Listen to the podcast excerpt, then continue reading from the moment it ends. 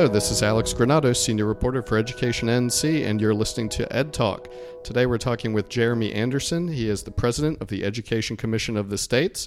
Jeremy, thank you for being here today. Absolutely. Excited to be here. Thanks for having me, Alex.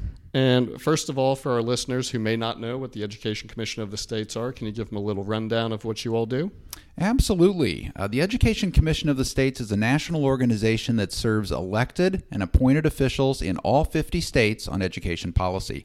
We actually started 50 years ago, and we're in statute in almost every single state. And I have seven commissioners that we serve in particular in each state usually the governor, the superintendent of education, the chair of the House and Senate education committees, usually the chancellor of higher ed, and an early learning expert also. And so we cover everything across the P20 spectrum, helping states understand what other states are doing, what's working, and even in some cases, policies that aren't working so that states don't make the same mistake. And uh, you're going to be speaking tonight as part of a Belk Foundation event. Um, this is going to be airing the day after that event. So, can you tell people a little bit about what you talked about last night? Absolutely. Well, I'm honored to be here in uh, Raleigh, North Carolina to talk about some of the education policies here in North Carolina. And there's some great things. There's some policies that are really moving the needle and we see as kind of um, game changers compared with some other states. But that doesn't mean it's all perfect. I think for a lot of the states, it's looking at what is the goal we're trying to achieve. What are we trying to achieve with early learning? What are our goals for fourth grade and eighth grade outcomes, high school graduations, and even career pathways or college orientation for different students? And we see a lot of really good things here in North Carolina. North Carolina is one of um, one of the six states that has nine or ten of the K three quality um, achievements for near, which is very impressive for them to be able to achieve. Um, only, again, a select number of states have been able to do that. And you're also one of only 13 states that require full day kindergarten. A lot of states talk about having all day kindergarten, but it's really just they allow districts to have all day if they desire. In North Carolina, it's required for students to attend, and that's a great game changer in making some difference for some of those students. There's also a lot of things that you do here in North Carolina that are really focused on on getting better outcomes so that students can all start school at a foundational and same level. But it's not easily achievable. And I think one of the things that I talk about a lot is that in North Carolina, you have a lower than the national average number of four year olds who are actually enrolled in some kind of early learning program. Across the country, it's over a third of four year olds are in some educational program. And here in North Carolina, it's only 22%. And I know the legislature has passed a bill based on class sizes and reducing a, a, a waiting list for some of those four year olds. Um, but there's a lot more work that needs to be done in educating parents about the value of that early learning. And um, that you kind of touched there on some of the weaknesses we have here. I, am sure that you've heard about some of the new programs that we've been putting into place over the years, over the past few years, and some of them are contentious. They have supporters on on one side and uh, opponents on the other. Um, what are you hearing about some of the things that our legislature is instituting in education here? Well, I think you've had some big changes over the last couple of years, and some of those are really looking on what are the outcomes that you want in kind of K 12 education, the traditional education. And some of those are looking at investments. I mean, what is the right amount of money for the state of North Carolina to invest in K 3 education? The biggest part of that investment is usually your workforce or teachers and teacher salaries. I know there's been some big increases in teacher salaries with some investments that have been done the last couple of years. I've heard from a lot of people, and the research shows that you've moved from like 40th on teacher pay to probably 35th on teacher pay. And what I would just say, and, and we talk about this across the country, is where you rank among the states on teacher pay is probably not the goal for most states. The goal should probably be what is the outcome that we want to be able to make sure that our children achieve? What is the outcome for fourth graders, for eighth graders, for high school graduates that we want? And then what does it cost for us to get that kind of achievement?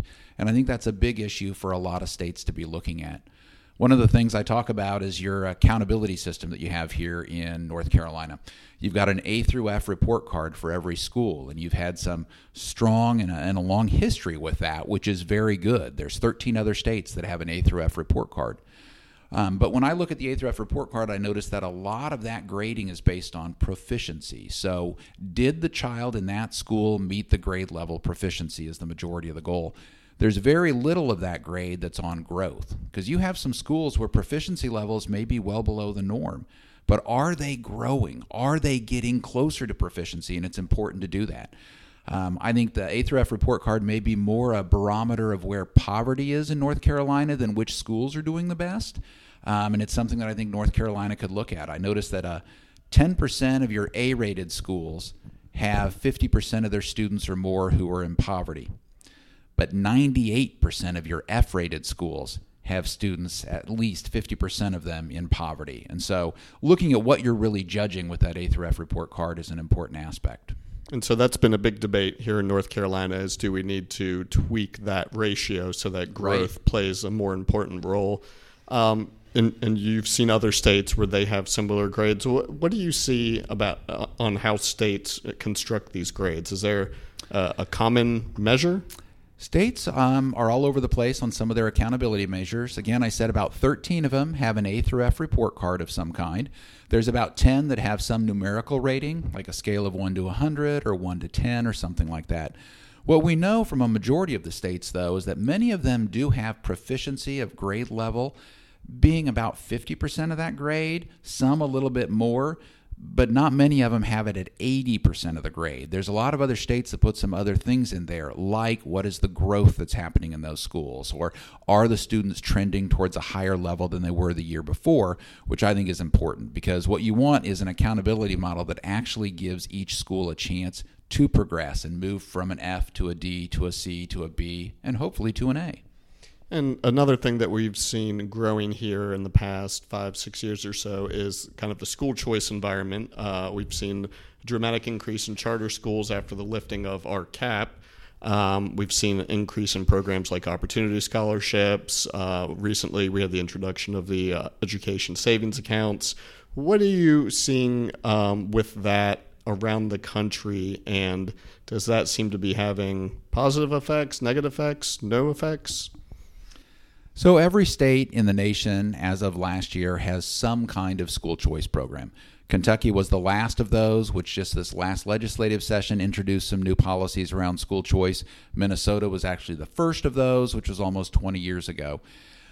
The amount of choice that the policies actually allow is very, very diverse. Some states, there's a lot of choice that's available, and it's opening up markets for some charter schools or for some private schools.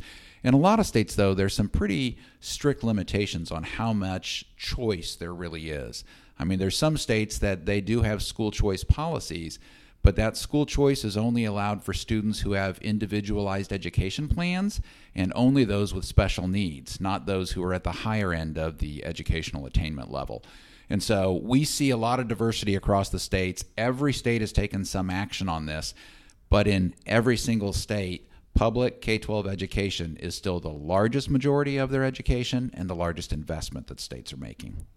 And so when you come to a state like North Carolina, and you've talked about this a little bit, but you look at what we're doing with education here, uh, what do you see as kind of where we should be going or, or um, where we are going?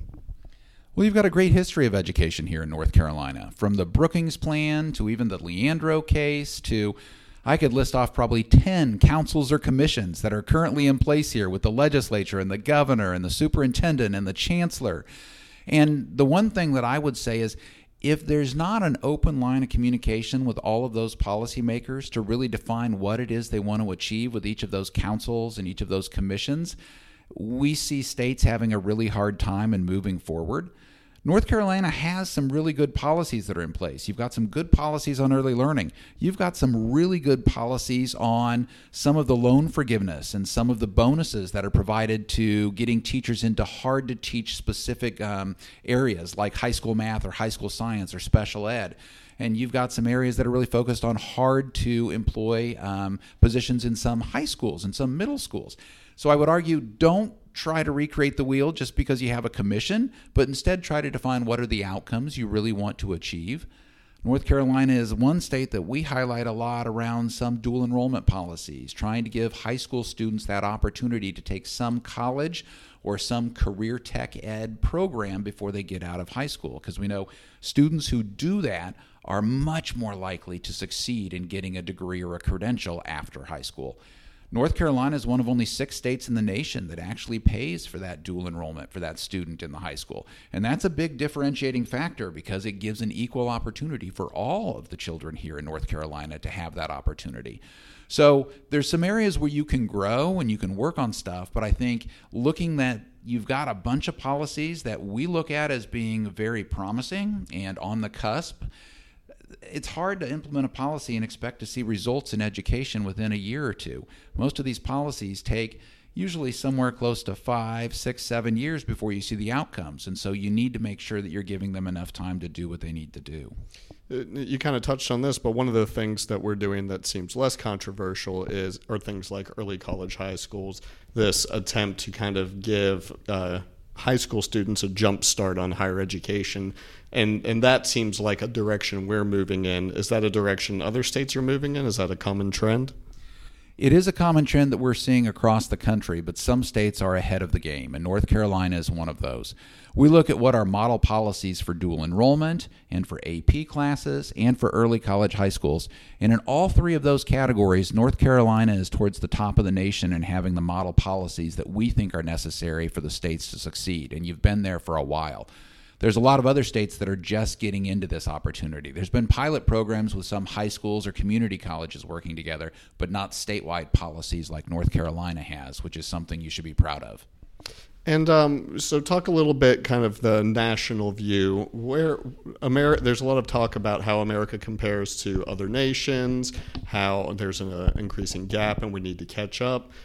Is it really that dire? Where are we heading with education in the United States? I think there's a lot of difficulties ahead in the education realm, and there's some there's some reasons why it's going to be difficult to fix some of these. We are lagging behind many other countries in their educational attainment and educational outcomes.